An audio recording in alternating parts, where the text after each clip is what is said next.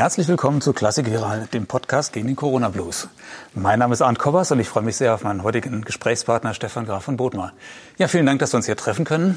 Mit Corona-Abstand in der alten Pumpe in Berlin Tiergarten, in einem Veranstaltungsort, wo neben einer riesigen Pumpe auch ein Flügel steht. Ja, Herr von Bodmer, wenn man auf Ihre Homepage blickt, dann kann einem ganz schwindelig werden.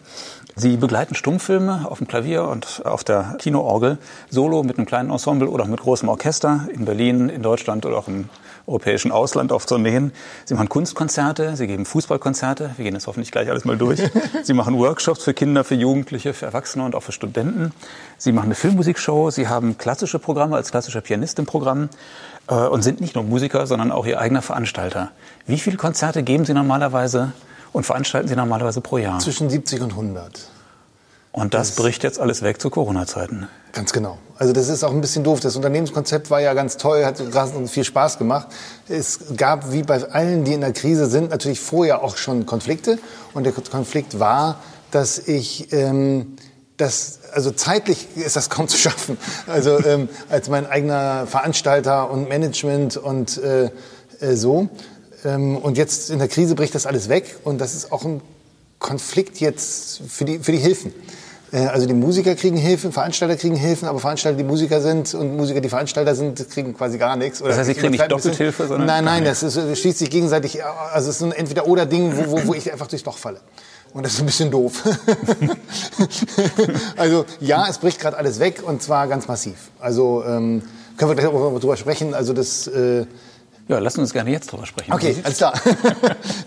ähm, dann machen wir das lieber am Anfang, die deprimierenden Dinge. Ähm, also, es ist so, dass die, die, die Überbrückungshilfe, die gleicht aus Unternehmenskosten und zwar davon nur ein Teil, nämlich nur die ähm, äh, wiederkehrenden Kosten. Mhm. Also auf jeden Fall nicht alles. So, Gagen werden natürlich nicht, also Einkommen wird nicht ersetzt. Das heißt, ich kriege einen Teil der Kosten ersetzt, habe aber 100% Einnahmeausfall. Das heißt, ich habe mehr als 100% Gewinnausfall. Äh, also ähm, ich muss also mein Erspartes aufessen. Anders geht das gar nicht, von der Konstruktion her schon nicht.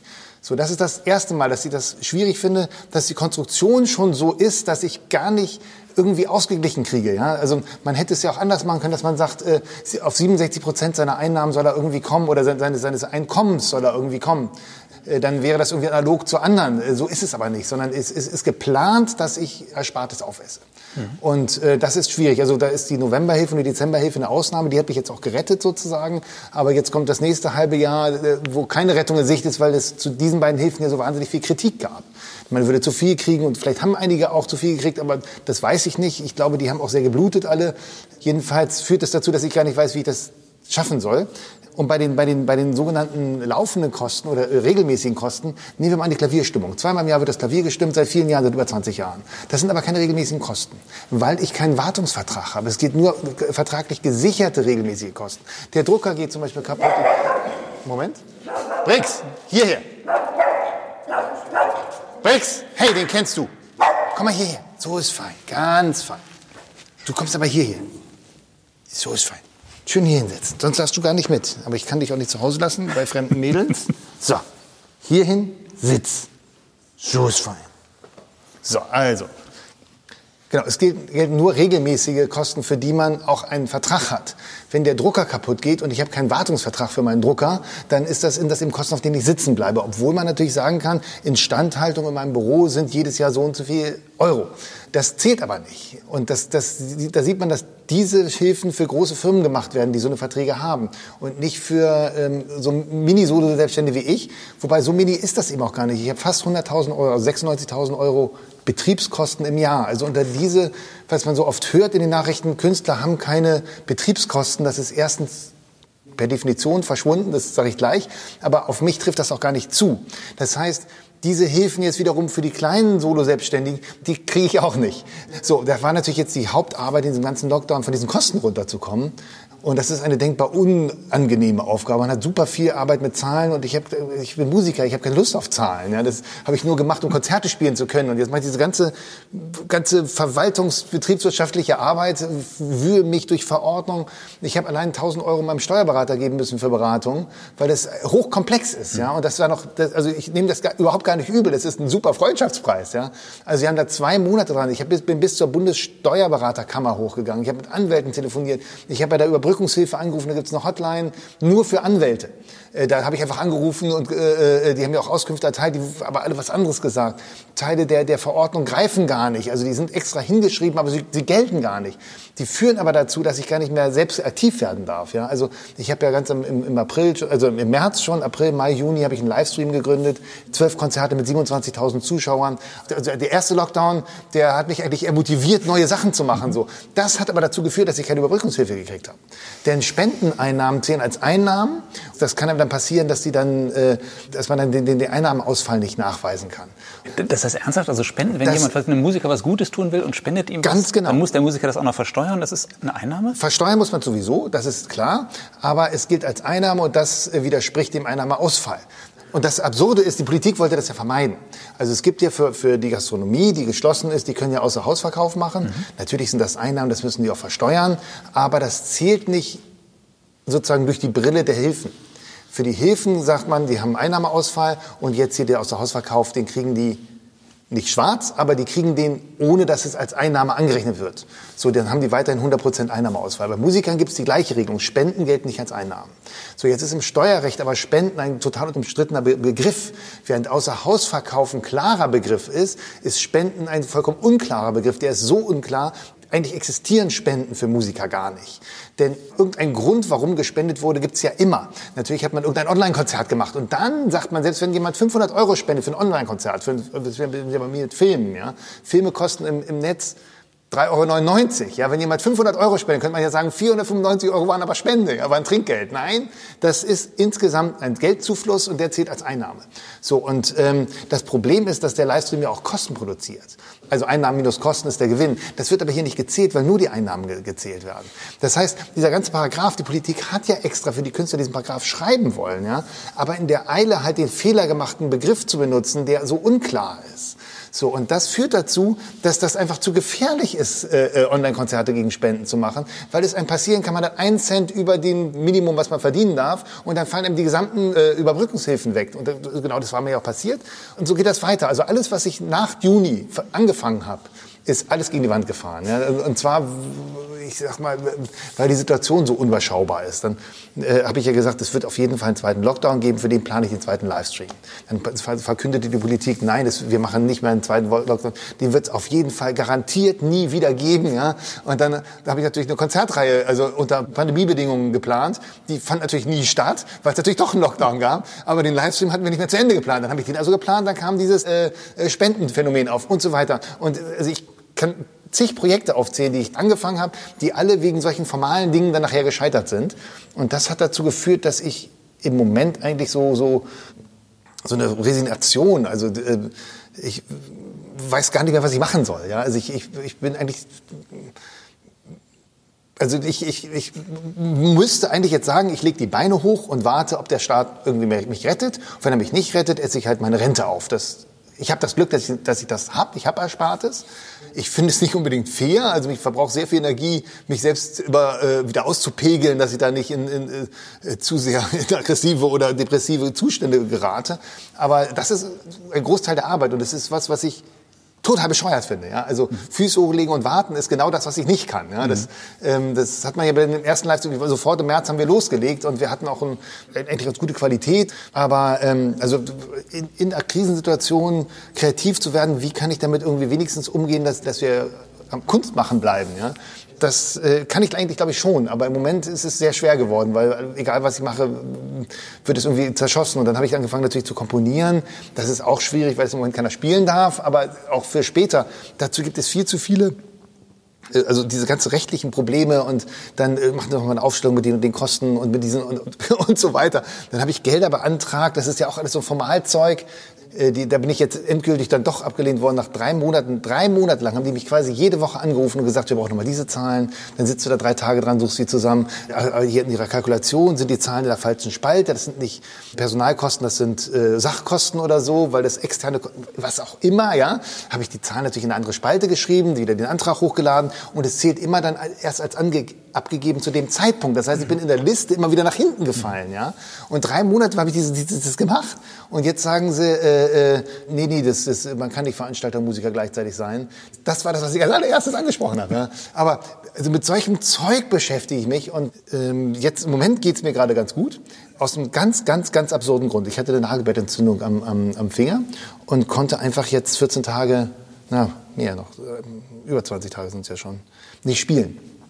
Und das hat mich dann noch mal so, so ganz auf Null fallen lassen. Und das hat dann auch dazu geführt, dass ich mir so ein paar also seelische Fragen so gestellt habe. Dann konnte ich ja nicht anders als die Beine hochlegen.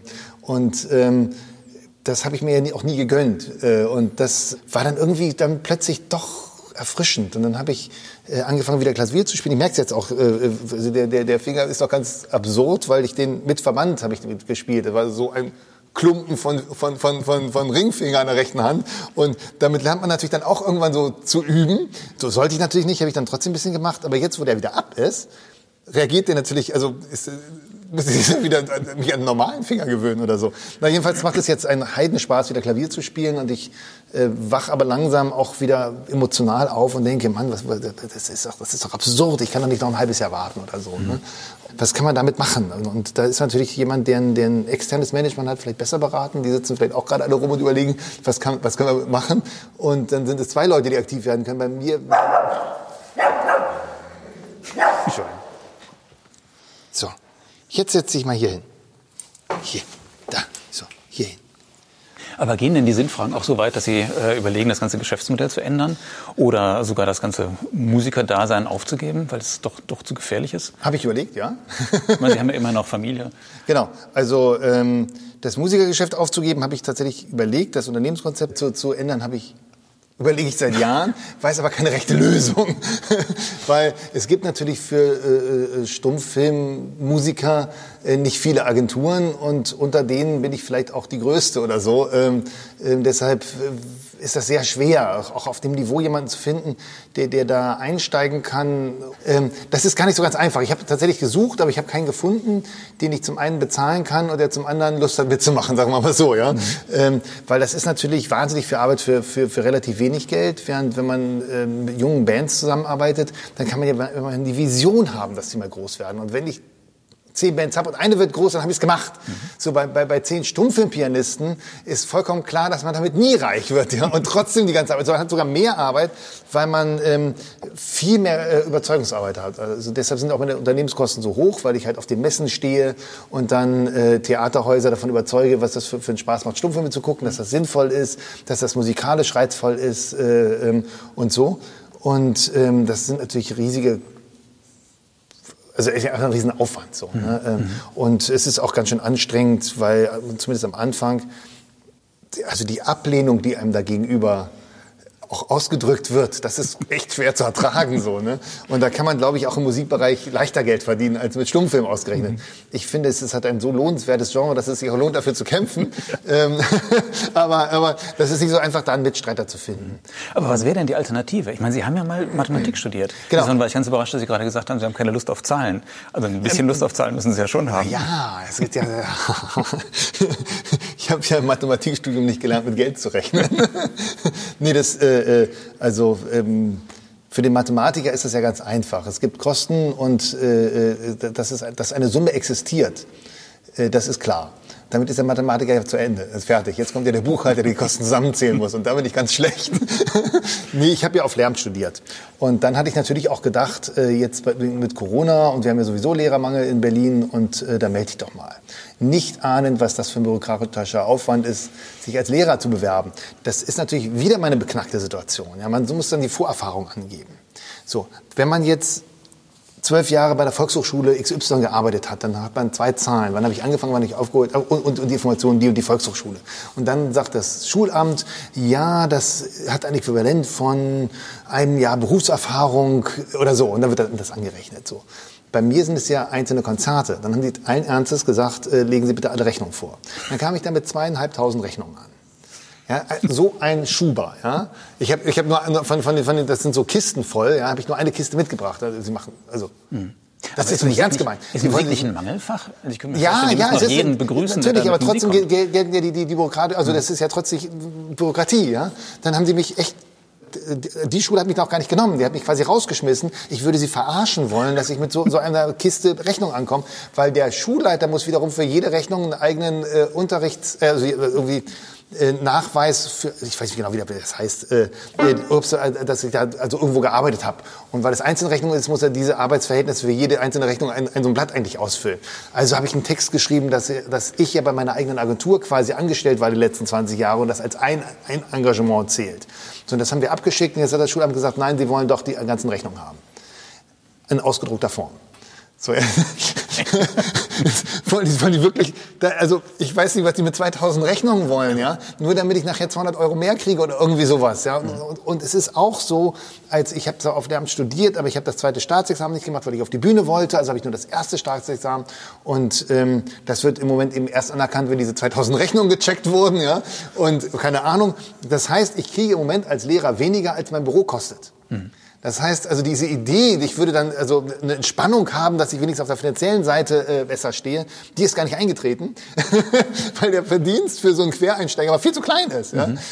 Es macht mir trotzdem Spaß, äh, ganz klar. Aber das heißt, Sie arbeiten noch tatsächlich als Lehrer? Genau, ich habe jetzt neun Stunden, ich habe äh, vier äh, Musikklassen übernommen und die unterrichte ich jetzt online, das, was mir wiederum auch Spaß macht, weil ich hatte ja äh, schon jahrelang eine Mitarbeiterin und wenn ich auf Tour bin, dann müssen wir ja trotzdem irgendwie zusammenarbeiten. Das, das heißt, äh, dieses Online-Corporation-Zeug, äh, da habe ich einiges schon gemacht. Mhm. Und ähm, dann äh, ist ja auch, auch die neuen Lehrpläne, also neu im Verhältnis zu, als wir in der Schule waren. Wir haben ja damals nur über Musik geredet, aber neuerdings soll man ja auch Musik machen. Mhm. Und ähm, Musik machen wiederum online ist ja total schwierig. Ich weiß ja gar nicht, was für Instrumente die zu Hause haben.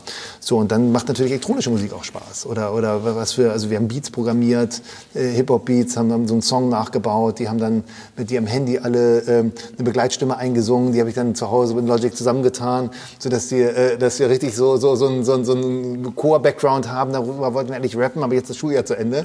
Mal gucken, äh, ähm, ob wir da, da irgendwie nächstes Jahr dran weitermachen können oder so. Aber da gibt es ganz viele Möglichkeiten.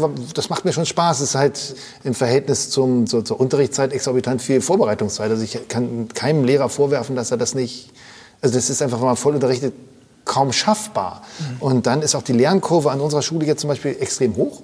Die mhm. hat auch, würde ich mal sagen, Nachholbedarf, ja, ähm, was Online-Unterricht angeht. Aber ähm, äh, jetzt, wo mal klar ist, dass nicht nur 14 Tage Schule dicht ist, sondern länger. Und vor allem, wenn der Direktor auch, auch das für möglich hält, dass es bis Ostern dauert dann kommt überhaupt erst die Energie auf, die Notwendigkeit, sich damit zu beschäftigen. Weil 14 Tage kann ich mich immer irgendwie durchhangeln. Mhm. Erst so ein langer Lockdown führt ja zu einer Lernkurve und die ist extrem. Also die Lehrer, die schon äh, online äh, weiter sind, äh, machen Workshops mit denen, die noch nicht so weit sind, natürlich unter Corona-Bedingungen, aber in der leeren Schule, ja.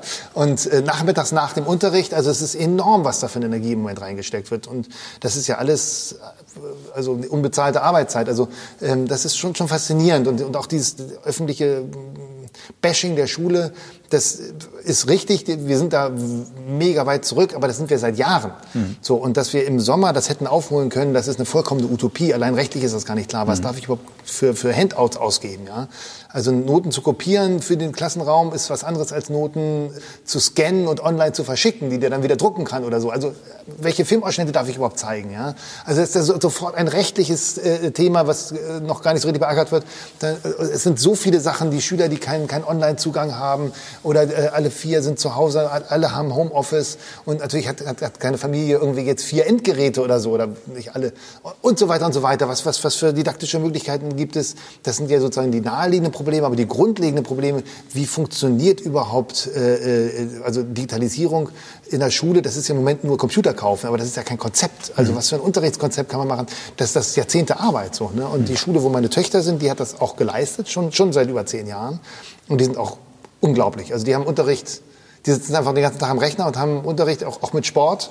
Dann werden sie rausgeschickt oder so, es wird kontrolliert, wer eingeloggt ist. Sie haben Aufgaben, die, die, die sie äh, bearbeiten können. Es gibt Schulen, wo das funktioniert. Also es gibt Konzepte, aber in den öffentlichen Schulen ist das natürlich ein wahnsinnig Aufholthema. Und ich will einfach nur sagen, Quintessenz von all diesen Worten ist einfach nur, äh, die sind dran. Das schafft man in einem Sommer nicht. Hm. So, zumal der Druck nicht da war, weil alle immer gesagt haben, wir machen die Schule nicht mehr zu. So, äh, äh, aber das, das, also dieses Bashing ist da so ein bisschen übertrieben. Es ist berechtigt, dass wir, dass wir da aufholen müssen, ganz, ganz wichtig. Sonst haben wir international keine Zukunft. Ja? Ähm, aber ähm, dass man das in einem Corona-Sommer hätte machen können, das klappt. Das, da muss ich einfach mhm. sagen. Jetzt so als jemand, der reinschnuppert und von außen guckt, mache ich ja ganz viele Sachen viel dreister, als das andere Lehrer können und überspringen Hürden, die ich einfach gar nicht kenne. Mhm. So, aber trotzdem muss, das muss ich einfach zugeben, das kann man denen nicht vorwerfen. Das mhm. kann man in einem Sommer nicht schaffen. Das Problem ist nur, also langfristig auf zwei Standbeinen zu stehen. Musiker, der immer unterwegs ist und Lehrer, der permanent zu Hause ist, beziehungsweise regelmäßig in der Schule ist. Das funktioniert ja auch das nicht. Das funktioniert ne? nicht. Und das, das ist mir jetzt auch schon wieder, auf, wieder was, was mhm. mir auf die Füße gefallen ist. Also, was mache ich denn jetzt im zweiten Halbjahr? So, das erste Halbjahr ist jetzt vorbei. Die Schule hat mich gefragt, machst du ein zweites Halbjahr? Ich habe gedacht, ah, scheiße, habe ich eigentlich keine Zeit, ich würde lieber Veranstalter ansprechen, wie es weitergeht und so eine Sache, also einfach diese Kommunikation tun, die ich im Moment viel zu wenig tue und äh, üben, was ich, was ich, was mir einfach riesig Spaß macht, mal sozusagen ohne Druck. Es ist leider auch ohne Ziel, das ist das Doof, aber ohne Druck ist auch was Gutes.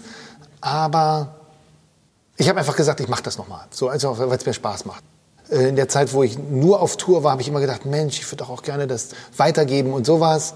Und ähm, ich bin immer einer, der es dann ausprobieren muss. So, also ja, ich wollte dann weitermachen. So, aber was ist jetzt, wenn die Theater wieder aufmachen? Ähm, ich habe dann, dann gesagt, ich will, egal, es ist egal, wie man die Stunden legt und wendet und wenn die Schule überhaupt mitspielt, die Stunden auf Tage zu legen, die man sich wünscht oder so, ja. Und es gibt einfach Schulen, die das machen, das ist total großartig und trotzdem sind es dann, gibt es Konzerte, die schon auf diesen Tagen gebucht sind, wo ich ja zwei Verträge habe. Ich habe Konzertverträge und, und was mache ich jetzt? Ja? Mhm. Also, da stehen Gespräche an, die auch wieder Zeit kosten und all mögliches. Ich weiß es nicht. Also ich meine, viele, viele, viele, viele unterrichten ja auch die größten Pianisten geben Meisterkurse und das habe ich ja auch gemacht. Und jetzt sind es eben Schulkurse oder so, ja. Aber ähm, wie, wie das jetzt einfach zeitlich zusammenpasst, äh, das weiß ich nicht. Mhm. Wie sieht denn überhaupt das, jetzt Ihr, als Musiker Ihr Termin oder als Veranstalter Ihr Terminplan aus jetzt für die nächsten Monate? Ja, das sage ich gleich. Ich will noch ein, ein, ja? ein, letztes Wort zu der Schule noch ja. sagen. Und wir haben, also die Klassen in normalen Schulen haben 33 Schüler in winzigen Klassenräumen. Das ist quasi ununterrichtbar, würde ich einfach behaupten. Ja? Und gerade Musik, wenn man Musik machen will. Das Gymnasium oder ist das, das Gymnasium? Gymnasium, Gymnasium tolle Leute, aber einfach 33 Achtklässler, mhm. die so dicht aufeinander sind. Das sind ja Klassenräume, die sind ja nicht für 33 Leute ausgelegt. Mhm. Ja? Der Nachbar ist immer spannender, wenn der so dicht drauf sitzt. Ja? Und ich, kann, ich könnte das Beste unterrichten, also didaktisch genial, das Thema super spannend. Natürlich ist in dem Moment der neben mir sitzende Nachbar spannender. Ich meine, Raucher wollen auch aufhören zu rauchen, aber die Zigarette, die da liegt, ist dann spannender. Also das ist immer das Naheliegende. So. Und ich glaube, wir müssen uns darüber Gedanken machen, wie wir die Schule der Zukunft überlegen, wie die sein soll. Und dass das so, was wir im Moment machen, mit gleichzeitig Geld sparen, nicht funktioniert ähm, auch, auch ja, ganz, ganz, ganz viele schöne, spannende Themen, die so außen, von außen reingucken. Die, die interne Lehrer das, haben das vielleicht schon, schon resigniert oder nicht mehr, sehen das nicht mehr und von außen reinguckend eine Sache muss ich noch erzählen, dann kommen wir auch wieder zu Corona ähm, oder zum Musiker. Smartboards. Also die, die, die grünen Tafeln sind abgeschafft, es gibt keine grünen Tafeln mehr. Dann gab es Whiteboards, das sind so weiße Bretter, wo man mit Filzstiften drauf schreibt. Ne? Die, äh, die sind auch jetzt, die hängen da zwar noch, aber die sind auch abgeschafft. Jetzt gibt es Smartboard mit so Beamern dran. Und dann äh, kann man da, also wunderbar, also Beamer in der Klasse zu haben, ist ja klasse. Aber man kann dann auch da so mit so E-Stiften drauf schreiben und dann wird das erkannt. Das sind aber uralte Rechner, die, die sind so langsam, dass ich mein Passwort viermal eintippen muss, weil die Tastatur gar nicht funktioniert. Ich stehe in der Zeit mit dem Rücken zur Klasse. Die Rollos sind die ganze Zeit runter. Die Kinder sitzen acht Stunden, was sie in der Schule sind, sitzen die im Dunkeln. Es gibt keine Farbe, wenn man nach vorne guckt. Es gibt das Whiteboard und das Smartboard. Alles ist, ist irgendwie weiß oder war mal weiß. Äh, der, der, Klassenraum ist weiß gestrichen. Also das, ich war ja in mehreren Schulen jetzt so als Vorstellungsgespräch. Was wir da mit den Kindern im Moment machen, das ist unglaublich. Also es ist wirklich, ähm, da ist nicht, also nochmal, es geht nicht im Corona-Sommer. Das, mhm. Da müssen wir ran. Was, und was ist überhaupt das didaktische Ziel? Ja, ich, mhm. Das ist also jetzt wirklich das Letzte. Das sage ich jetzt noch ich, ich, ich hole mal ein bisschen philosophisch auf, so das meine Theorie ist. Wir hatten einen Lebenslauf, der war etabliert. Das ging mit Schule los und äh, oder mit Kindheit, Schule. Irgendwann sucht man sich seine Frau, macht ein Studium, hat Beruf. Das Ganze begleitet von der Kirche. Das war ein Lebenslauf. Wenn man den so lebte, dann hatte das in sich daraus schon Sinn, dass man den erfüllt hatte. Das ist natürlich nicht mehr so. Wir sind so pluralistisch. Wir haben keinen Leitplan mehr, wie wir leben wollen. Das ist ja auch gut so. Aber wenn Schule dazu da sein soll, ein tauglich fürs Leben zu machen, dann wäre das Wichtigste, was sie überhaupt unterrichten muss, wie schaffe ich mir selbst einen Sinn? Da hat noch niemand drüber mhm. nachgedacht, ob man das überhaupt unterrichten kann, geschweige denn, wie das überhaupt geht. Ja? Und deshalb, das ist mein, mein, meine Vermutung, warum die Schule in sich zusammenbricht, weil die keine philosophische Grundlage mehr hat. Die Schule hat immer noch das Gefühl, sie bereitet auf das Leben vor, hat aber keine Ahnung, was für das Leben eigentlich die wichtigen Parameter sind. Ja? Und äh, jetzt ganz konkret, ein wichtiger Parameter ist zum Beispiel Mathematik und Naturwissenschaften, der ist ganz lange vernachlässigt worden und das fällt uns jetzt auch auf die Füße. Aber vor allem dieses ganz Grundsätzliche, was, was, was, was, was, wie mache ich meinen eigenen Lebenssinn? Wie, wie kann ich äh, den mir bauen? Ja? Äh, was gibt es da für, für, für Tools? Ja? Was gibt es da für Bausteine? Das ist alles gar nicht da. Also wir müssen sehr viel über Schule diskutieren, um, um da wieder einen Konsens zu finden, was, was überhaupt die Idee ist oder so. Und deshalb gibt es ja auch so viele neue Schulformen, die das ausprobieren. So, jetzt. Mhm. Schule zu Ende. ja, wie gesagt, gibt es als Musiker wieder Licht am Horizont? Also gibt es tatsächlich Veranstalter, die Ihnen sagen, Mensch, lass das mit der Schule bleiben, wir brauchen dich, ja. äh, komm wieder hier in unsere, ja, ja. mach wieder Konzerte. Also es gibt, gibt äh, äh, vereinzelt Veranstalter, die mich jetzt wieder anrufen, die, die, wir haben auch Buchungen, das sind zum Teil Verlegungen, aber es gibt auch neue Buchungen, ganz wenig, weil keiner weiß, wie es weitergeht. Und äh, dann wird der Deal auch gleich so gemacht. Das ist ja sowieso auch schwierig, wenn der Veranstalter oder wenn aus irgendeinem Grund ein Konzert abgesagt wird. Es hat niemand mal rechtlich geklärt, ob das wirklich höhere Macht ist. Ne? Also eigentlich vertraglich äh, wäre da eigentlich eine Auswahlgage für, für da. Und dann haben die äh, Kulturämter, also sozusagen, ich sag mal, der Staat, ja, hat dann einem so Vertragsergänzungen geschickt, äh, ohne Gegenleistung. Ja? Äh, Im Falle einer Absage des Konzertes äh, äh, ähm, erhebe ich keinen Anspruch auf eine Auswahlgage. Ähm, einfach so, ja. Wo ich dachte so, oh, so nett, dass das Veranstalterrisiko auch noch auf die Künstler abwälzen oder so. Jetzt für die neuen Verträge ist natürlich immer mit drin. Ne? Man hat immer einen Deal mit, was machen wir, können wir es live streamen, wenn es nicht geht oder und, und, dann auch von wo. Ähm, jetzt zum Beispiel aus Hamburg, in der Kulturkirche wollen wir ein Konzert machen Und Hamburg hat ja ganz gute Zahlen, deshalb sind wir ganz zuversichtlich. Und da haben wir eben die Idee, dass wir dann einen Livestream machen, falls es nicht geht. Und da überlegen wir eben, wie der auch die gleichwertige Qualität haben kann. Muss sie dazu dahin fahren? Wir haben gesagt, ja, denn es ist ja eine Veranstaltung der Kulturkirche. Und wir wollen dann auch den Raum noch viel mehr einbauen, als es vielleicht im normalen Konzert. Also es soll einen Mehrwert dann auch geben. So, ne? mhm. Und ähm, genau, so, aber es, es geht langsam wieder los, obwohl keiner weiß wie. Und was man aber auf der anderen Seite sagen muss, ja, es ist auch so, dass ich jetzt die ersten Konzerte abgesagt gekriegt habe, nicht wegen Corona, sondern weil der Kulturetat halbiert wurde. Also ja. ähm, die, die, die, die Städte haben natürlich irgendwie müssen ihr Geld wieder reinsparen und das geben natürlich weiter, wer auch immer dann da, ob jetzt der das Hausveranstalter ist, aber trotzdem hängen die ja irgendwo, die allermeisten irgendwo an einem, an einem Kulturetat. Mhm. Und da gibt es also jetzt schon die ersten Absagen. Ja, das ist ja die Sorge, die man jetzt hat. Ne? Aber das, genau. das, das, das, spürt man genau, jetzt schon. Genau, das, die Sorge, so die war ja schon. ganz klar. Die hatte ja. ich auch schon, schon im April, ja. weil das kann man ja eins und eins ja. zusammenzählen. Aber ähm, nein, es ist jetzt schon Wahrheit, also äh, Wirklichkeit. Es ist passiert. Oh ja. Ähm, Wie muss man sich das eigentlich vorstellen? Also es sind ja ganz überwiegend Stummfilmpianisten, ne? Die anderen genau. Sachen auch, aber das, genau. ist, das, ist, ja das ganz große Standbein. Ne? also ich habe jetzt das neue Festival, was eigentlich jetzt schon laufen sollte, hieß ja Musik und Visuals, mhm. um das mal ähm, deutlicher zu machen, dass es außerhalb Musik, also der Stummfilmmusik auch anderes gibt, aber dass das meiste immer noch eigentlich bewegtes Bild ist. Mhm. Da kommen nämlich auch die ganzen Sachen, die Sie vorhin zitiert haben, so ein bisschen wieder zusammen. Die, mhm. die Kunstkonzerte, äh, die, die, die, vor allem die Fußballkonzerte. Mhm. Letztendlich ist ein Fußballspiel ja auch ein bewegtes Bild, was ich dann einfach mhm. wie ein Kinofilm vertone. Mhm. Ähm, also letztendlich kommt das alles zusammen zu, äh, zu dem Thema Live-Filmmusik zu bewegten Bildern. So, ne? Aber es gibt ja nicht mehr viele Kinos, die Stummfilme anbieten und die vor allen Dingen einen Flügel da stehen haben und eine Kinoorgel. Genau, genau. Das heißt, wie muss man sich das vorstellen? Fahren Sie mit einem, durch die Lande mit einer Leinwand und mit einem Beamer? Und das, das gibt Leute, die das machen, das mache ich nicht. Die Durchseuchung Deutschlands mit Beamern ist sehr hoch. Schon lange. Ja. Ähm, deshalb hatte ich lange auch gar keinen Beamer. Ähm, jetzt habe ich einen, aber äh, so. Nee, das mache ich nicht. Ich, ähm, es ist auch so, dass im Kino die Sache gar nicht so gut funktioniert. Mhm. Die haben zwar super Projektionstechnik, aber allein schon der Flügel ist sehr teuer, den da reinzustellen. Mhm. Da muss man Reihen rausnehmen. Äh, dann hat man dann eine Akustik, die ja nun dafür da ist, dass sie möglichst wenig halt, weil man ja den also wenn man Hall haben will, ist der auf dem, aus der Tonspur drauf. Mhm. So, den will man künstlich erzeugen, damit man unabhängig ist von dem Raumklang. Deshalb sind die Räume möglichst tot. Und das ist für Live-Musik natürlich nicht, nicht schlau. Und das ist auch ganz schwer, ein Flügel in so einem Raum, ähm, der ist im Prinzip den Boxen zu nahe. Und unverstärkt ist es sowieso zu leise, das ist ja Filmmusik, das ist ja immer mein Thema, das muss auch krachen. Äh, muss auch Bässe haben, die man spürt und so. Und deshalb äh, gehe ich lieber in andere Orte, am liebsten in Theater. Beim Theater hat man einfach äh, eine, eine tolle Bühnensituation, die, die einfach mal hochwertig ist, die einem Spaß macht. Man ist eigentlich weder im Kino noch im, im, im Konzertsaal oder, in beiden. Mhm. Es ist leichter, in Theater eine Kinotechnik reinzutun, wenn sie nicht jetzt sowieso schon da ist, als ein Flügel in ein Kino. Also insgesamt ist es viel einfacher und ähm, es ist akustisch hochwertiger, das Gesamtergebnis ist viel hochwertiger. Und letztendlich, zumindest bei den Stummfilmen, ist es ja Filmtheater.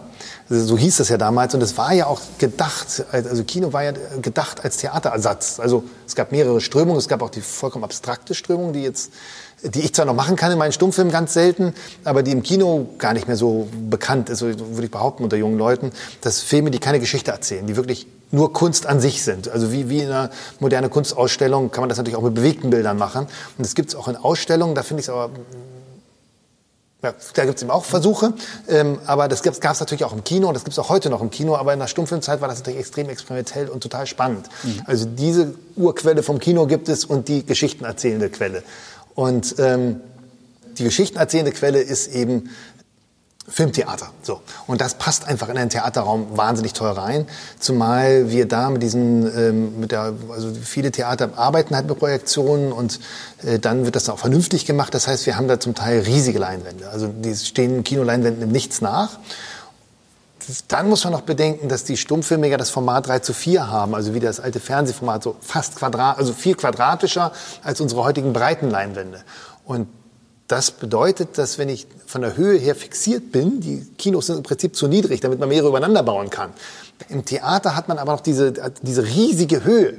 Das heißt, ich kann das Bild richtig groß machen und wenn ich eine gute Bildqualität habe in in der, im Original sozusagen, dann macht das auch Spaß, den Film so riesig zu sehen und dann kann ich auch die Lautstärke spielen, die ich spielen will, die man braucht, wenn, wenn alles kaputt geht, dann muss man das, das spüren und so und äh, dann kann man da mit Tontechnik arbeiten. Das ist im Theater viel leichter als im Kino, weil das akustisch besser hinkommt. Also das macht einfach viel, viel mehr Spaß und, und äh, Und letztendlich für die Veranstalter im Theater kann man auch dann den adäquaten Eintritt aufrufen, während man das im Kino eigentlich kaum kann. Der, der Film wird dann überpräsent, allein durch die Anwesenheit des Wortes Kino. Und wegen einem Stummfilm an sich kommen die Leute nicht. Also wenn man jetzt sagt, wir zeigen Sunrise, toller Film von 1927, äh, dann sagen alle, ja gut, und ich habe einen tollen Film von gestern, der noch viel besser ist oder so, auf den ich jetzt mehr Lust habe. Das, was das für ein geiler Film ist, kriegen eigentlich nur die Leute mit, die kommen. Und die kommen, wenn man sagt, äh, zum Beispiel in der Leisthalle Hamburg, äh, wir zeigen Stummfilm. Wie? Ein Pianist im Konzertsaal? Film? Hä? Ah, der spielt zum Film. Die meisten Leute wissen das ja gar nicht. Also das ist ja nicht jetzt jedem präsent. Wie cool ist das denn? Der spielt zum Film. Ja klar. Oh, das, das gucke ich mir mal an. Und dann sehen die, boah, was ist das für ein geiler Film. Waren aber eigentlich wie in der Musik gekommen mhm. oder so. Im Kino andersrum funktioniert das nicht so, weil die meisten, also der Musikanteil geht halt unter, bevor man es richtig verstanden hat sozusagen. So, also das ist sozusagen, mhm. äh, ich am liebsten spiele ich im Theater, ich spiele aber auch in Kirchen, also sozusagen zur Kinoorgel kommt ja die Kirchenorgel mhm. und ich muss sagen, das macht mir eigentlich auch sogar mehr Spaß, ähm, weil die Kirchenorgel einfach ein ausgereiftes Instrument ist und die Kinoorgel ist ein Instrument, das wurde erfunden und dann war die Stummfilmzeit zu Ende und dann wurde es nicht mehr verbessert. Aber das war im Prinzip noch nicht ausgereift. Es gibt keine Kinoorgel, die wunderbar funktioniert. So, und immer ärgert man sich darüber. Und dann, wenn man dann mit, mit, mit Experten, die dann, die gerade restaurieren oder so spricht, dann sagt er, hier, das, dieser Anschluss, den gab es überhaupt nie. Ja, der wurde nie gelegt. Oder diese Technik, wie man versucht hat, dieses, das und das zu starten, das war so anfällig, das konnte eigentlich auch damals nicht funktioniert haben. Jedenfalls nicht zuverlässig. Die mussten ja alles mit Luftdruck da irgendwie, also da werden ja Xylophone gespielt und die Klöppe werden auch mit Luftdruck bewegt, ähm, weil das eine Pfeifenorgel halt hat. Da gibt mhm. es halt Luft, die, die, die, die unter Druck ist, um die Pfeifen zu spielen. Kann man auch andere Sachen mit bewegen. Und eine Kinoorgel klingt halt auch anders. Die klingt ja mehr nach Jahrmarkt. Während so, wenn man jetzt denkt, Faust, so, das, das, da braucht man die Posaunen der Hölle. Das kann eine Kinoorgel niemals machen. Ne? Ähm, die Kinoorgel ist im Prinzip ja auch, die hat zwar wahnsinnig viele Klänge, aber eigentlich ganz wenig Pfeifen nur, damit die überhaupt ins Kino reinpasst. Das ist ein bestimmter Trick, den die anwenden, das heißt Multiplex-System. Und das führt dazu, dass eigentlich äh, äh Pfeifen recycelt werden. Also sie werden für verschiedene Tasten, werden quasi dieselben Pfeifen an, angesprochen. Und wenn ich jetzt große Akkorde spiele, dann klauen die Tasten sich gegenseitig die Pfeifen. Das heißt, je mehr Töne ich drücke, dann werden es irgendwann nicht mehr ein größerer Sound. Der fällt also umso mehr in sich zusammen, je mehr ich haben will. Und das ist natürlich bei Filmen wie Faust total nervig. Das ist bei Komödien vielleicht lustig, aber bei, bei so und, und mhm. ähm, Kirchenorgeln sind da ausgereifte Instrumente, die die die auch gewartet werden, die im Raum stehen, der speziell für dieses Instrument mhm. auch also das Instrument wurde speziell in den Raum reingebaut und optimiert. Das macht sehr viel Spaß. Und dann hängen Sie eine große Leinwand ja. vor den Altar, in den ja, Altarraum. Habe ich schon im Berliner Dom gemacht. Und das funktioniert. Acht Konzerte. Machen die Kirchen auch mit? Das machen die Kirchen mit. Nicht alle, aber die, die es mhm. mitmachen, machen es dann auch vernünftig, also die meisten. Aha. Und ähm, es gibt auch so ein bisschen so kleine Veranstaltungen. Das macht aber auch Spaß, weil die dann sehr herzlich sind und persönlich. Aber es gibt eben vor allem die, die großen, wo wir einfach eine riesen Leinwand da äh, vor, die, vor den Altar stellen. Jetzt überlegen wir in einer Kirche die, die, die Bestuhlung umzudrehen.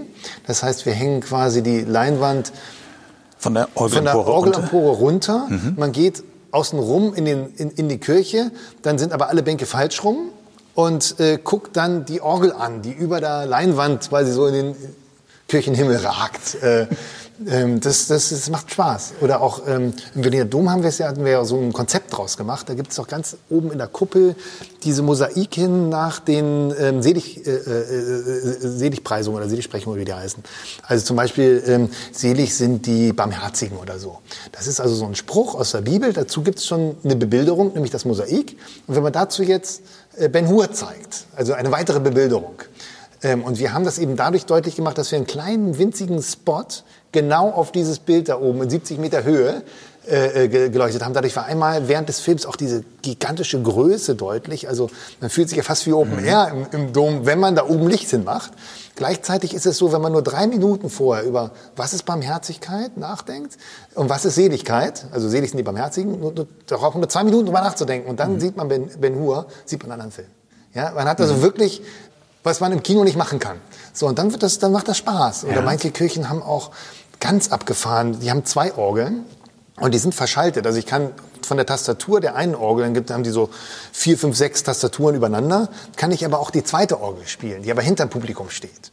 Und jetzt kann ich also, äh, das habe ich im, Berliner, äh, im, im, im Königsberger Dom gemacht bei, bei Panzerkreuzer Potjomkin. Also von vorne, und dann kommt er von hinten als Antwort oder so. Oder ich habe so Schwebungen erzeugt, die, die so Schwebungen durch den Raum gemacht haben. Also das Publikum saß in dem Klang das macht super viel Spaß. Also das, äh, das, das, dann, dann, dann, das ist dann auch so wie Filmmusik, das ist ja ganz viel Klangtüftelei. Das ist live natürlich viel weniger und viel komplizierter, aber das macht mir eben auch trotzdem genauso viel Spaß. So. Mhm. Und dann kann ich das dann mal machen. Mhm. Sie haben auf Ihrer Internetseite draufstehen, dass Sie über 950 Stummfilme schon... Ja, schon äh, über 1000 inzwischen, ja genau. Über 1000. Wo kriegen Sie alle her? Die, die, da, da zählen aber die Kurzfilme mit. Also wenn ich ein Kurzfilmprogramm mit 21 Kurzfilmen mache, dann sind da okay. gleich mal ein paar weggearbeitet ja, oder so. Aber trotzdem ist ja immer noch eine... Ähm, aber es ist, also 1000 Filme ist schon auch, auch, das haben wir jetzt 23 Jahre gebraucht. Ne? Ja. Das ist das schon. Ähm, die Filme gibt es ich habe Kooperation mit quasi allen Archiven. Also im Bundesarchiv gibt es zum Beispiel ganz viele Filme, aber es gibt viele Archive in Deutschland, äh, die die haben. Da ist das Problem, dass ich eben auch schon vor 20 Jahren angefangen habe, denen zu sagen, wir brauchen digitale Fassungen, weil ich damals im Planetarium spielen wollte. Und da haben, also das Filmmuseum Berlin hat dann erstmal sozusagen die Freundschaft aufgekündigt, du gehörst nicht mehr zu uns. Film ist auch ein haptisches Erlebnis. Das mag für den Vorführer gelten, aber nicht für das mhm. Publikum. Ja? Also da habe ich mich ganz, ganz, ganz doll ausgegrenzt gefühlt. Jetzt hecheln die hinterher. Wo man jetzt ist es böse. Die haben lange aufgeholt. Ja? Aber, aber es gibt trotzdem, ähm, also man kann nicht mehr einzelne Archive bashen, das, das, wenn das rübergekommen ist, das war nicht gemeint, sondern ähm, es ist trotzdem so, dass, dass es vielleicht geschätzt jetzt drei Prozent der deutschen Stummfilme auf, auf digitalen Fassungen gibt, vielleicht auch, auch weit weniger. Und das sind nicht notwendigerweise die besten. Die sind halt die bekanntesten, aber auch nur deshalb, weil es sie digital gibt. Also zum Beispiel Zuflucht, einer meiner Lieblingsfilme, den gibt's nicht auf, auf, auf DVD, der ist, glaube ich, auch nie auf Arte gelaufen. Äh, das, das kann gar keiner wissen, wie genial der ist. Ja? Das nur Leute, die bei mir im, im Saal waren, die, die, die 400 Leute oder so. Ja? Das heißt, das ist schade. Da haben wir einen großen Aufholbedarf und dann war ganz lange, äh, also der Denkfehler, dass man, wenn man digitalisiert, Geld sparen könnte dass man so quasi die, die, die, die teure Archivarbeit einsparen kann, indem man den Film digitalisiert, dann kann man den Film ja verbrennen. Das ist falsch. Ja? Also man muss die Filme digitalisieren, aber man muss trotzdem das Original aufheben oder das Originalste, was man hat jedenfalls. Denn die Fragen, die die Zukunft an diese Filme stellt, die kennen wir heute noch gar nicht. Wir wissen nicht, ob wir die mit digitalisiert haben. Wir denken, die sieht genauso aus. Aber ich erinnere mal an Mozarts Tinte, die dann wichtig war, um die Reihenfolge der Kompositionen festzustellen. Das ist im Scan nicht mehr dabei. Ja, und das hätte man, hätte man die damals gescannt, hätte man diese Frage gar nicht mehr beantworten können. Mhm. Und man hätte die Frage auch damals noch nicht wissen können, als man die gescannt hätte. So, also mhm. Gut, dass man das Original aufgehoben hat. So. Und ähm, jetzt habe ich gerade gesehen, dass es äh, gerade bei den Xerox-Großscannern, die, die, die, die verändern Zahlen. Ja? Und da... Ähm, ein ganz anderes Thema, technisches Thema. Das ist tatsächlich so, dass die beim Kopieren die Zahlen verändern. Warum auch immer, super spannend. Es gibt tatsächlich eine Begründung dafür, dass das passiert. Das ist auch aufgeklärt, das ist ein Deutscher aufgeklärt, das passiert tatsächlich. Und dann hat sich das äh, äh, äh, Bundesarchiv da gemeldet, wir haben unsere gesamten Bestände gescannt, können wir denn sicher sein, dass die Zahlen stimmen? Nein, wir können sicher sein, dass die Zahlen nicht stimmen. Wir haben die Originale sind vernichtet. Das darf man nicht machen. Also man kann durch Scannen nicht Geld sparen. Man muss aber trotzdem scannen, weil wir sonst mehr aufführen können. Wo kann man denn heute noch, noch, noch, noch, noch echte Filme aufführen? Das ist bei Stummfilmen sowieso schwieriger, weil die ein bisschen anders funktionieren als Tonfilme. Die passen zwar die Maschinen, aber die funktionieren ein bisschen anders. Das heißt, wir brauchen die, Digitalisierung der Filme auf jeden Fall, aber nicht um Geld zu sparen, sondern um sie weiter lebendig halten mhm. zu können. Ne? Das heißt, Sie sind dann jahrelang ins Archiv gegangen und haben sich da Filme angeguckt? Oder ja, das, das immer noch? Das oder? hätte ich machen müssen, habe ich aber nicht. Also ab und zu mal, das macht uns super viel Spaß, aber, aber das, das, das, das ist zeitlich nicht zu bewältigen. Mhm. Ich kenne einfach Wissenschaftler, die mir Filme empfehlen.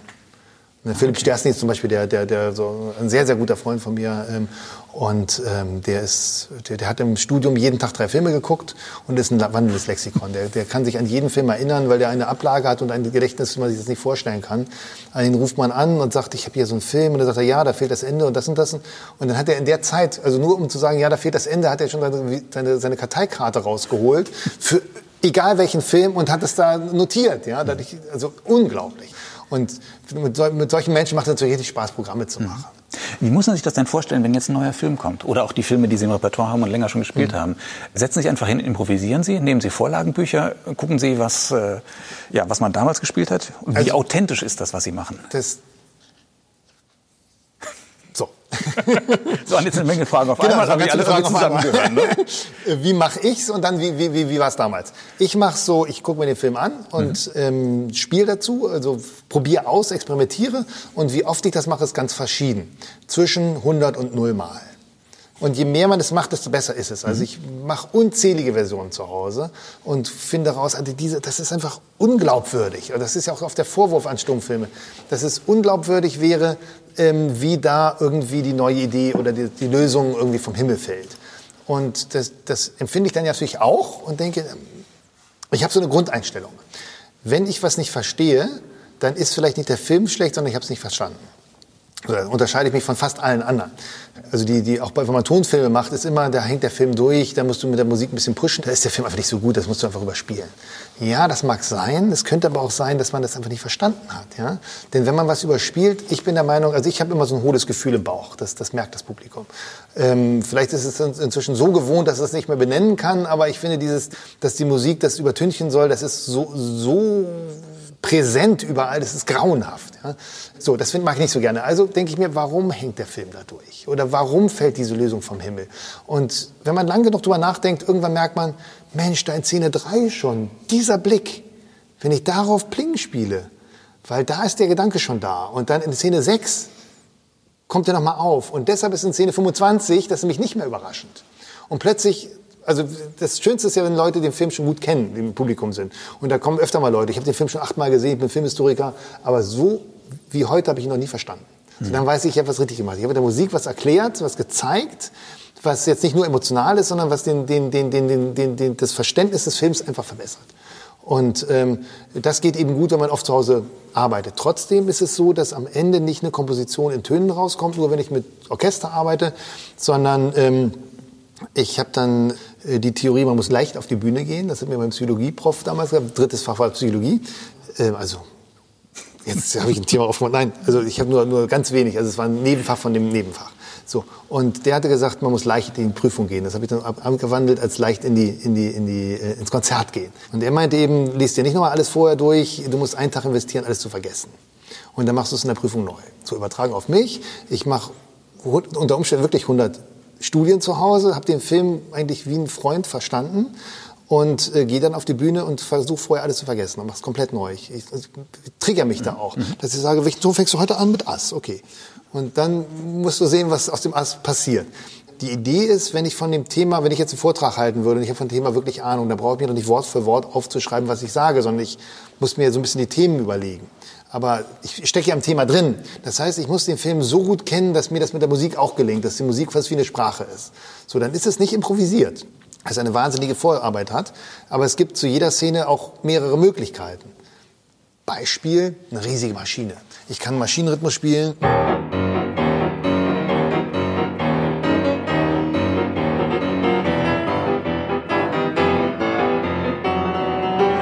Weiter. Ich kann wahnsinnig stampfen. Mhm. Und wenn das funktioniert, dann ähm, spüren die Menschen die Macht der Maschine, diese wahnsinnige Gewalt.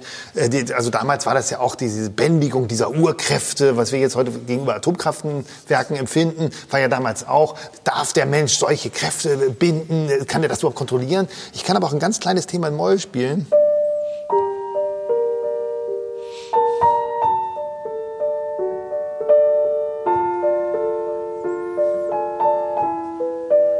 Oder so. Jetzt muss man sich aber diese gigantische Maschine dazu vorstellen. Plötzlich gibt es so einen Konflikt mhm. und ich bin plötzlich nicht mehr in der Maschine, sondern in der Person, die zuguckt. Wenn da aber keiner auf dem Bild ist, bin ich in mir. Mhm. Das heißt, ich sitze im Kinosaal und fühle mich total klein gegenüber dieser gigantischen Maschine.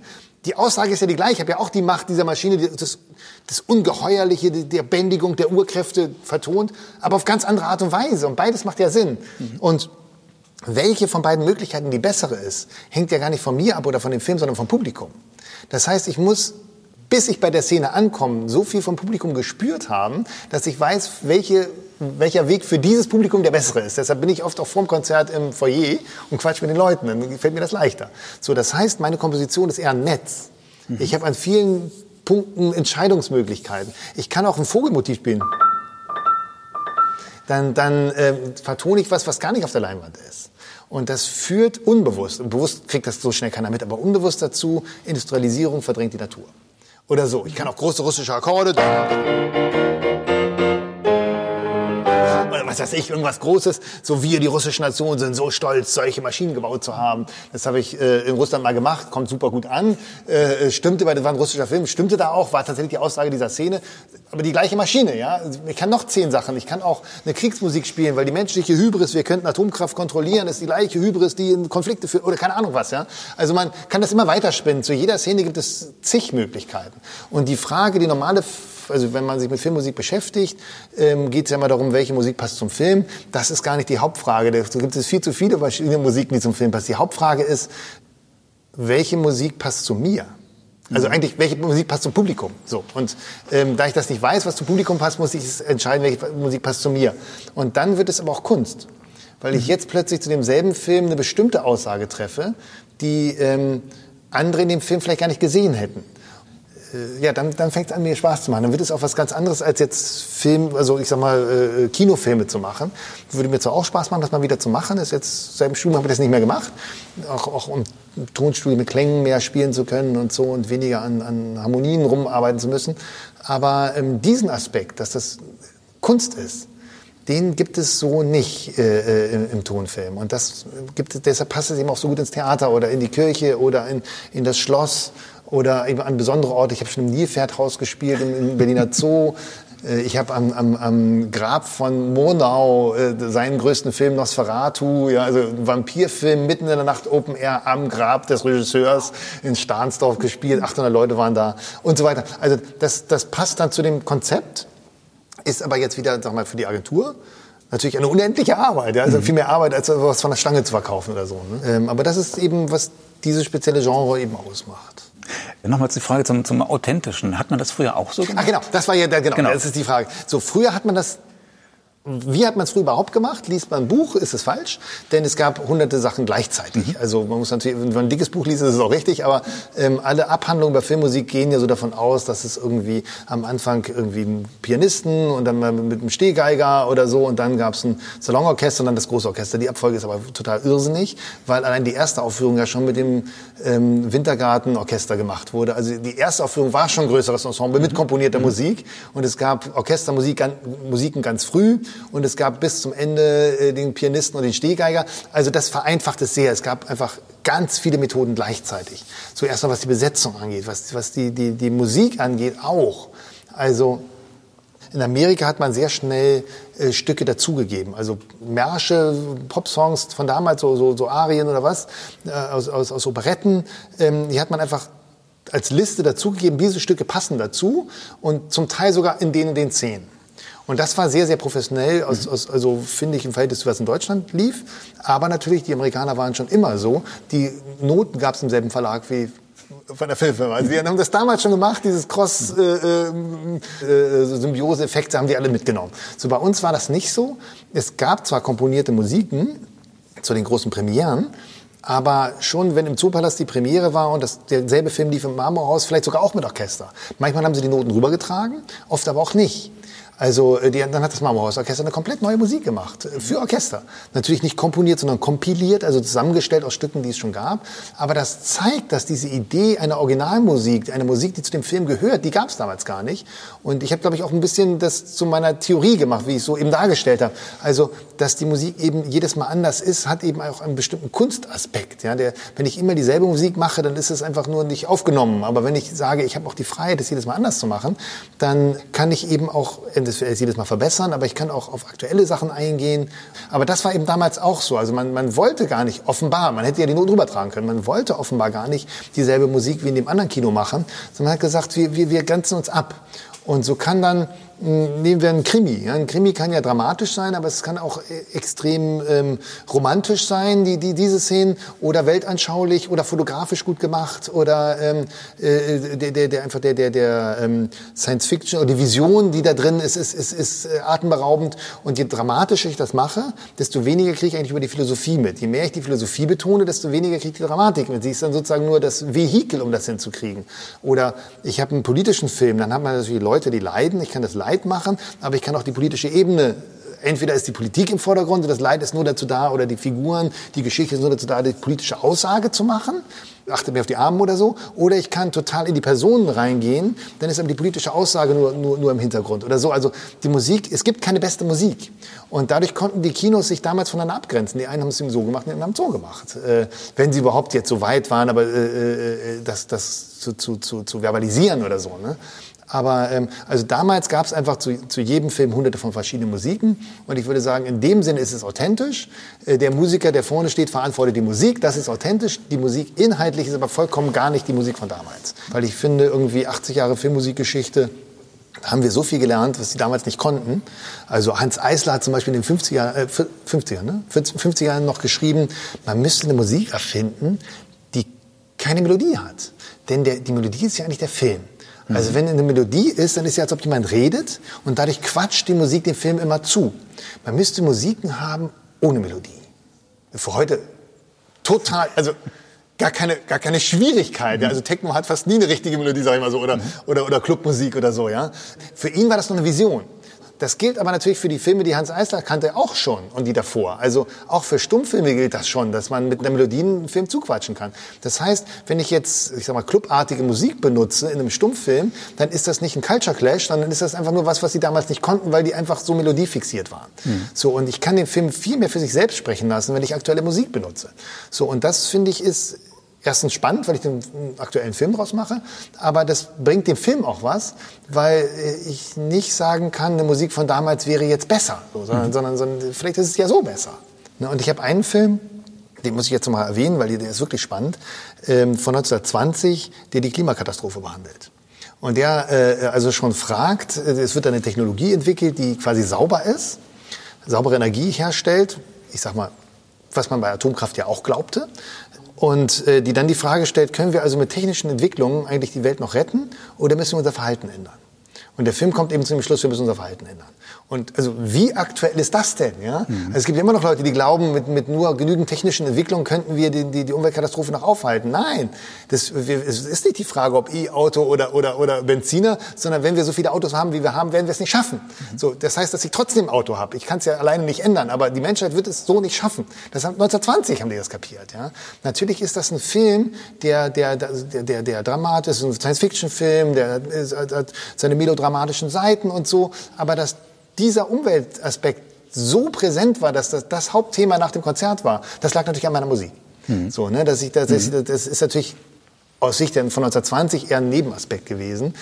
Da ging es eigentlich eher um die Machtfülle, die jemand haben kann, wenn er so eine Energie äh, äh, Form erfindet. So, ne? Aber trotzdem gab es diesen Aspekt auch und ich habe einfach die Wertigkeit geändert. Die Machtfülle sahen wir natürlich bei mir auch, aber das war nicht das Hauptthema. Das Hauptthema war der Umweltaspekt. Mhm. So. Und das macht doch Sinn, das macht doch mhm. Spaß. Ja? Mhm. Ähm, und zudem ist es einfach ein geiler Science-Fiction-Film. Mhm. Es gab ja in Berlin äh, einen Stummfilmpianisten, der, glaube ich, in sehr jungen Jahren dann die Filme begleitet hat und der dann uralt geworden ist, Willi Sommerfeld. Genau. Der ist ja vor zehn Jahren oder zwölf Jahren, ich weiß nicht, irgendwann... Also, äh, 2003 ist er gestorben. 2003, doch schon so mhm. lange her. Ja, Mit 104 Jahren, oder wie alt war er? Ja, genau. Sowas sowas. Äh, Haben Sie von dem nee, auch was gelernt? Moment, der ist mit 103 gestorben und 2001, glaube ich. Äh, ich weiß es nicht mehr ganz genau. Das sind fast 103 so geworden. Ja. Mhm. ja. Und äh, nee, das kann ja nicht sein. Nee, nee, stimmt. Ich, ich bringe die Zahlen durcheinander. Ich habe ja 2004 2004 mit ihm noch zusammengespielt, also kann er da nicht schon gestorben sein. Ich glaube auch, das ist später. Na, 2004 habe ich mit ihm noch zusammengespielt. Das heißt, und da, da, da dann ist er 7, 8, 9, irgendwie so der Zeit. Ja. Aber er ist fast 103 geworden. Das, ja. das ist, deshalb kommt die 3 in meinem ja. Gehirn. Wie auch immer, was hat er denn dazu gesagt, wie Sie spielen? Ja, der, das war natürlich ganz spannend, weil der macht das ganz anders. Ähm, er macht es anders. Er macht es vollkommen anders. Er, er, er, ich mache ja, spiele sozusagen nur meine Musik und er hat nie seine Musik gespielt. Er hat Themen genommen von damals, also vor allem Operettensachen, aber auch aus, aus Symphonien, Tchaikovsky und was weiß ich, und hatte diese ganzen Themen in seinem Kopf und hat die live verbunden zu neuer Musik. Also immer anders. Mhm aber ähm, eben vollkommen anders, als ich das gemacht habe. Deswegen hatte ich richtig auch ein bisschen Angst, habe Jahre gebraucht, um ihn mal anzurufen.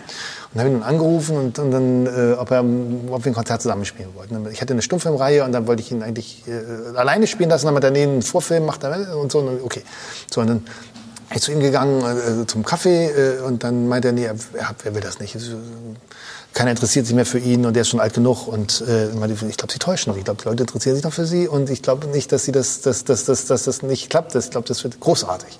Nee, nee, nee. Und dann, dann meinte er, spiel mal was. Wie? Ja, spiel, jetzt steht auf dem Flügel, spiel mal was. Dann habe ich was gespielt. Und dann war ich, irgendwann hatte ich das Gefühl, jetzt ist es fertig und habe mich wieder hingesetzt und meinte, ich bin dabei. Das fand er schon mal total geil, ne?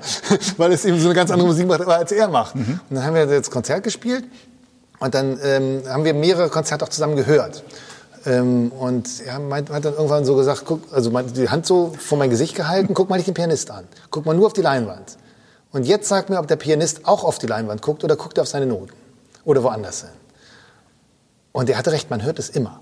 Immer, immer, immer es, es, macht einen Unterschied, ob der Pianist auf die Leinwand guckt oder ob er seine Noten guckt. Ich sag mal, ich übertreibe mal, der spielt ein Liebesthema, ja, guck mal zur Leinwand, ja, küssen sich noch, spielt weiter sein Liebesthema, baut das vielleicht sogar noch aus, ganz toll, musikalisch viel besser, als ich das mache, aber guckt dann wieder hoch, ja, sind noch dabei, ah, jetzt kommt was Neues. So, das mache ich eben nicht so. Und das hat Willi Sommerfeld eben auch nicht gemacht. Und deshalb hat er nachher gesagt, ich wäre sein Nachfolger. Was mich ja zum einen durch so einen Schlag hat mich total gefreut, aber zuerst auch total gewundert, weil ich es eben so anders mache. Aber das war für ihn das Wichtige. Also, ihm war wichtig, dass da keine Noten stehen und dass man komplett im Bild aufgeht. Dass es keine Millisekunde gibt, wo man da nicht hinguckt. Ähm, hat zu wahnsinnigen Nackenverspannungen geführt übrigens. das müssen Sie trainieren, wie die Formel-1-Fahrer. Äh, ja, ich, ich mache jetzt den Monitor auf, also äh, ich habe jetzt einen Bildmonitor auf dem Notenpult. Ah, mhm. das ist dann die Lösung. Das ist ein technischer Aufwand, aber äh, äh, das ist dann die Lösung. Mhm. Ist das eigentlich eine Kunst, die fast ausgestorben ist, oder gibt es noch einige Stummfilmpianisten? Nee, es werden ja immer mehr. Es werden mehr. Also ich würde behaupten, dass die, die das gemacht haben, zu denen ich eben auch gehöre, äh, also richtig so eine Welle losgetreten haben. Ähm, man muss ja aber sagen, das ist, die hat ja vor mir schon lange begonnen. Also da, da, Willi Sommerfeld ist ja ein Beispiel. Der ist ja sozusagen, der hat ja nicht durchgehend Stummfilme mhm. vertont. Der wurde ja irgendwann quasi entdeckt, als es so eine Renaissance gab mhm. und die ist immer größer geworden. Und davon bin ich ja auch ein Kind. Ne? Und das war ja auch meine Idee, dem Stummfilm eigentlich wieder die Rolle, also zeigen, dass er die Rolle spielen kann, die, die, die ich meine, die er spielen könnte. Also natürlich sind die Filme leider alt. Ähm, das sind aber super Filme, deshalb ist das dann nicht so schlimm. Aber ähm, es ist was ganz was anderes. Es ist nicht der Vorläufer vom Kino, es ist was ganz anderes. Dann würde ich auch nicht sagen, also Filmmusik ist ja also aufgenommen und beim Stummfilm eben nicht. So übertragen die normale Musik wäre ja sozusagen das Abspielen von aufgenommener Musik in einer Live-Situation wäre der Club, ja, und das, der, dann wäre ja das Konzert nur der Vorläufer vom Club. So ist es ja nicht. Ja? Mhm. Das Konzert hat ja eine eigene Berechtigung. Also es gibt Leute, die gehen nie in den Club und sind begeisterte Konzertgänger. So und so ist beim Stummfilm, beim Tonfilm auch. Der, der Stummfilm ist was ganz anderes.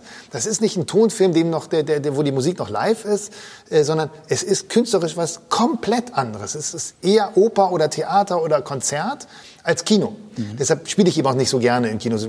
Mal schon, es macht mal riesig Spaß, aber das ist eben der Grund, warum das manchmal auch nicht so gut klappt. Ähm, deshalb finde ich, natürlich könnte man auch neue Stummfilme drehen und ohne die Stummfilmästhetik zu kopieren. Ja, man kann einfach, das könnte man auch, auch weiterentwickeln. Das wird halt wenig gemacht, das sind nämlich die alten Stummfilme. Aber ähm, künstlerisch funktioniert das natürlich genauso wie damals und das merken die Leute, das merken vor allem natürlich die Musiker haben es zuerst gemerkt. Als erstes haben es die Archivare gemerkt. Ohne die Archivare wäre das ja, hätte das ja gar nicht geklappt. Ähm, und dann haben es die Musiker gemerkt und die haben es eigentlich unter die Leute gebracht. Und es fällt mir jetzt immer leichter, äh, Theaterhäuser zu überzeugen, als zum Beispiel vor zehn Jahren. Und es gibt ja viel mehr Leute, die es machen. Der, der, der, die Diva in mir schreit, ich war doch da der Erste, wie kann man das denn machen? Der Unternehmer mir sagt, du hast denn das, das nicht gut genug gemacht, dass die Konzerte, du hättest auch spielen sollen, wenn du größer wärst. So. Aber der Enthusiast in mir sagt, genau das habe ich doch gewollt. Mhm. Ich wollte doch dem Stummfilm wieder diese Rolle geben und dazu muss es Nachahmer geben oder, oder Mitstreiter. Ja? Mhm. Ähm, ich würde eher eine Agentur gerne für uns alle gründen, dass, dass, dass, dass wir das noch, noch mehr bündeln oder so. Mhm. Ja? Und Sie haben auch immer noch Spaß dran, diese, diese Stummfilme, die Sie jetzt schon so oft gesehen haben, zu, ja. zu ja, vertonen also und auch, auch neue Filme zu entdecken. Beides, genau. Beides. Ähm, und die dritte Ebene ist eben jetzt dann, dass ich gesagt habe, also ich Stummfilme zu produzieren ist genauso aufwendig wie einen Tonfilm zu produzieren. Das kostet Millionen, mhm. damit es überhaupt auch mithalten kann. Das kann ich natürlich nicht machen, aber ich kann ja trotzdem andere Visuals produzieren oder benutzen. Und da kommen dann eben die Fußballkonzerte mhm. rein, wo ich eben das Fußballspiel, das live gerade läuft, beim Public Viewing, also wir, wir projizieren genau das Fernsehbild, das jetzt gerade läuft, nur ohne Ton. Mhm. Komplett, komplett stumm. So, und diesen Stummfilm vertone ich dann. So, das muss man natürlich anders vorbereiten als andere Filme, weil, es, weil ich ja nicht weiß, was passiert. Aber es ist unglaublich. Also, ist, also ich habe eine Intuition auch bei den Stummfilmen entwickelt, ähm, die, die kann ich nicht beschreiben, die kann man auch nicht stolz drauf sein, weil ich nicht, nicht weiß, wie die passiert. Ja? Aber es gibt einfach Momente, wo ich denke, jetzt ein schrägen Akkord, spielt so einen Schmerzensakkord und genau in dem Moment das Faul. Da hat der Tagesspiegel einen ganzen Artikel drüber geschrieben, weil es einfach so krass kam, also äh, noch nie ein so schmerzhaftes Foul gesehen oder so, noch nie so, äh, ein, ein so glückliches Tor, noch nie eine so eine Dramatik oder so, ja. Das, das macht dann richtig Spaß, so, ne? Und das ist dann, dann, dann hat es nichts, also das Problem oder das Tolle am Stummfilm ist ja beides gleichzeitig, dass es eben alte Filme sind und das hat das eben nicht. Das ist einfach ein Event, Sport, nervenzerrendes Drama und, und Live-Musik in einem, was vollkommen neu ist und das macht mir super viel Spaß. Und da kommen auch wirklich ähm, Fußballfans hin? Ja. Also das ist natürlich gemischt. Es gibt drei, also ich, ich teile die Welt in drei Kategorien. Die Fußballfans, die Fußballhasser und die WM-EM-Gucker. Also mhm. die, die zu den großen Events dabei sind und sonst aber nicht. So, und ähm, die WM-EM-Gucker sind die weitgrößte Mehrheit im Moment. Also zumindest die, die zu meinen Konzerten mhm. kommen. Aber ich glaube auch insgesamt. Die Fußballhasser kommen auch.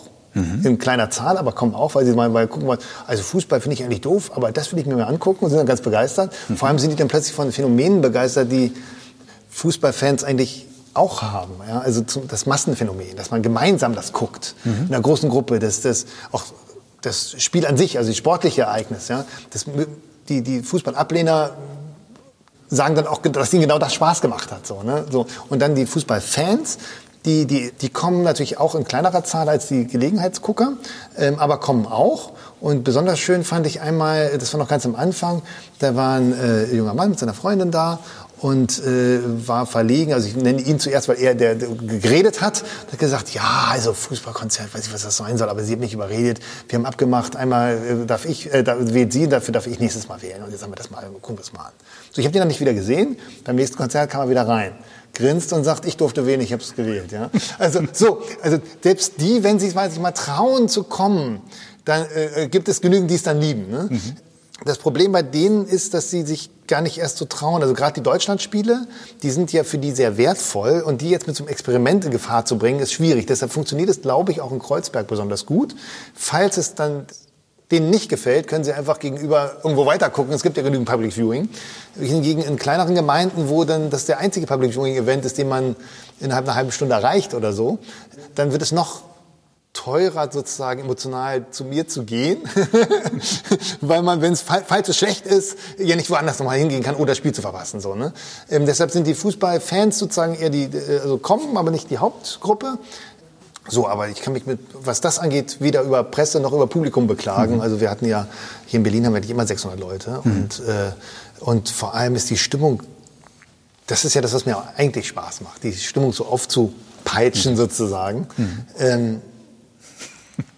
Ähm, wir haben hier einen Hund, muss man mal dazu sagen, weil es jetzt auf der Aufnahme ist. Ähm, so. Nee, leg dich hin. Da. Wie sieht es denn mit den Olympischen Spielen aus? Da könnten Sie doch auch aktiv werden. Ja, könnte man, habe ich aber noch nicht gemacht. Im Moment weiß ich noch nicht, ob das, ob das so klappt.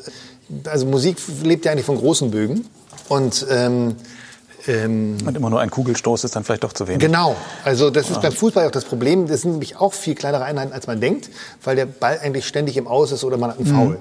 Also wie viele Spielunterbrechungen es gibt, war mir bisher gar nicht klar, bevor mhm. ich das angefangen habe. Es gibt wirklich wahnsinnig viele Spielunterbrechungen. Und da muss man jedes Mal entscheiden, unterbreche ich die Musik oder spiele ich drüber weg. Und wenn ich unterbreche, bin ich ganz dicht am Bild und habe den Vorteil, wenn ich drüber wegspiele, habe ich das, den Vorteil, wenn wieder eingeworfen wird, bin ich schon auf einem höheren Energieniveau und mhm. kann da weiterlegen und muss das mhm. nicht wieder aufbauen. So, und dazu muss ich natürlich wetten, wie lang die Unterbrechung ist wie, und wie fatal. Mhm. Also wenn jetzt noch die Sanitäter kommen, dann muss ich natürlich eigentlich erstmal auch die vertonen und kann nicht einfach die ganze Zeit schon ein Dribbling äh, äh, vorwegnehmen, was gleich kommt, ne? wenn es dann eben nicht kommt. So, ne? So, ja. Aber drängt es Sie nicht doch ab und zu mal äh, dann wirklich alleine auf der Bühne zu sitzen, dass die Leute Ihnen zugucken doch, und nicht immer auf, die, auf das Bild gucken? Ganz, ganz neu. Also das hatte ich früher nicht. Und ich habe jetzt bei den Livestreams angefangen. So, komm mal her. Komm mal hier. Jetzt will ich dich mal hier hoch. Ups. So. Ich habe bei den Livestreams angefangen, auch reine Improvisationskonzerte zu machen. Also ich sag mal, ein bisschen Keith Jarrett-mäßig. Mhm. Ein anderer Stil, aber so von der Idee her. Und ähm, zu meiner Überraschung kam das extrem gut an. Und Tja, das würde ich gerne weitermachen. Also das mhm. wollen wir jetzt auch als erstes Konzert von hier aus, aus der Pumpe, also, also aus der alten Pumpe, diesem, diesem Saal hier, wo eben die Pumpe ist, mhm. machen, damit man die Pumpe auch so ein bisschen optisch darstellen kann. Und wie das allerdings weitergeht, das ist mir noch ein Rätsel. Also wenn jemand zuhört, der, der, der, der, der sowas managen will oder, oder ähm, produzieren will, soll er sich melden, denn ich weiß es nicht. Aber ich habe ja den Vorteil und den Fehler gemacht, dass ich mein eigenes Management bin. Das heißt, ich habe außer vom Stummfilm eigentlich von nichts eine Ahnung. So, also wie, wie, wie ich das jetzt vermarkten könnte. So, es, es macht mir einen Riesenspaß. Äh, äh also ich mache es dann so Loops-mäßig und so. Ähm, habe auch tatsächlich mit Loops zum Klavier schon mal aus, also so auch gespielt und so. Im Planetarium haben wir das gemacht, den, den, Flügel dann elektronisch verfremdet und so. Das macht alles super viel Spaß, macht offenbar auch dem Publikum Spaß. Aber wie man das vermarktet, ist mir noch ein oder, oder wie man das, wie man, wie man damit weitermacht, ja, mhm. Äh, ist mir noch ein Rätsel. Also mhm. das, da ist es im Moment einfacher, bei dem zu bleiben, wofür man schon bekannt ist. Mm. Aber der Reiz ist da. Also ja. das, das ist sozusagen die, die, was Corona vielleicht als Positives gebracht hat, dass ich da mich so ein bisschen emanzipiert habe von den Bildern. Mhm. Ja, dann äh, beschließen wir doch das Gespräch mit diesem mhm. positiven Satz. Ja, vielen Dank für das Gespräch und dann drücken wir uns allen die Daumen, dass das dass die, die, die Krise doch bald überstanden ist oder sich zumindest, äh, dass das alles besser laufen wird. Ja, ja haben Sie danke. zum Abschluss noch Lust, ein Stück zu spielen? Ach so, ja, genau, das, das mache ich. Jetzt haben den Jetzt habe ich nicht, wir müssen dazu Schoß, sagen, dass ich so dermaßen kalt geworden bin, weil wir hier im, im, in, in, unter Außentemperaturbedingungen sitzen. Ähm, dass ich meine Finger kaum noch bewegen. Haben die eben schon versucht, in der Tasche zu verstecken. Das klappte aber nicht. Ähm, äh, ein, ein, ein Mischding, ja, weil okay. ich das Problem habe, dass man ja, äh, wenn man jetzt nur gehört wird, keine Bilder hat und man kann das nicht in Diskrepanz zum Bild spielen. Aber ich habe tatsächlich ein vertontes Bild, äh, was glaube ich jeder am Kopf hat. Und zwar ist das diese Szene, ein Flüchtlingsboot vom Flugzeug aus gefilmt, ist, äh, von, von, von einem internationalen äh, so, so Rettungsdienst und die informieren die Küstenwache, da ist ein Flüchtlingsboot, das ist nur so ein Schlauchboot natürlich, total kein freier Zentimeter mehr. Und es gibt auch ein äh, Handelsschiff in der Nähe, das dreht aber nicht um. Ähm, die Italiener reagieren nicht, also die Europäische Union reagiert nicht. Irgendwann fängt dieses Boot an zu sinken und am Ende werden sie dann, also die, die noch, also die sind nachher alle im Wasser und äh, die libysche Küstenwache rettet die, die noch oben schwimmen und äh, äh, zu der Tragödie habe ich ein kleines Lied gemacht äh, ähm, oder Stück.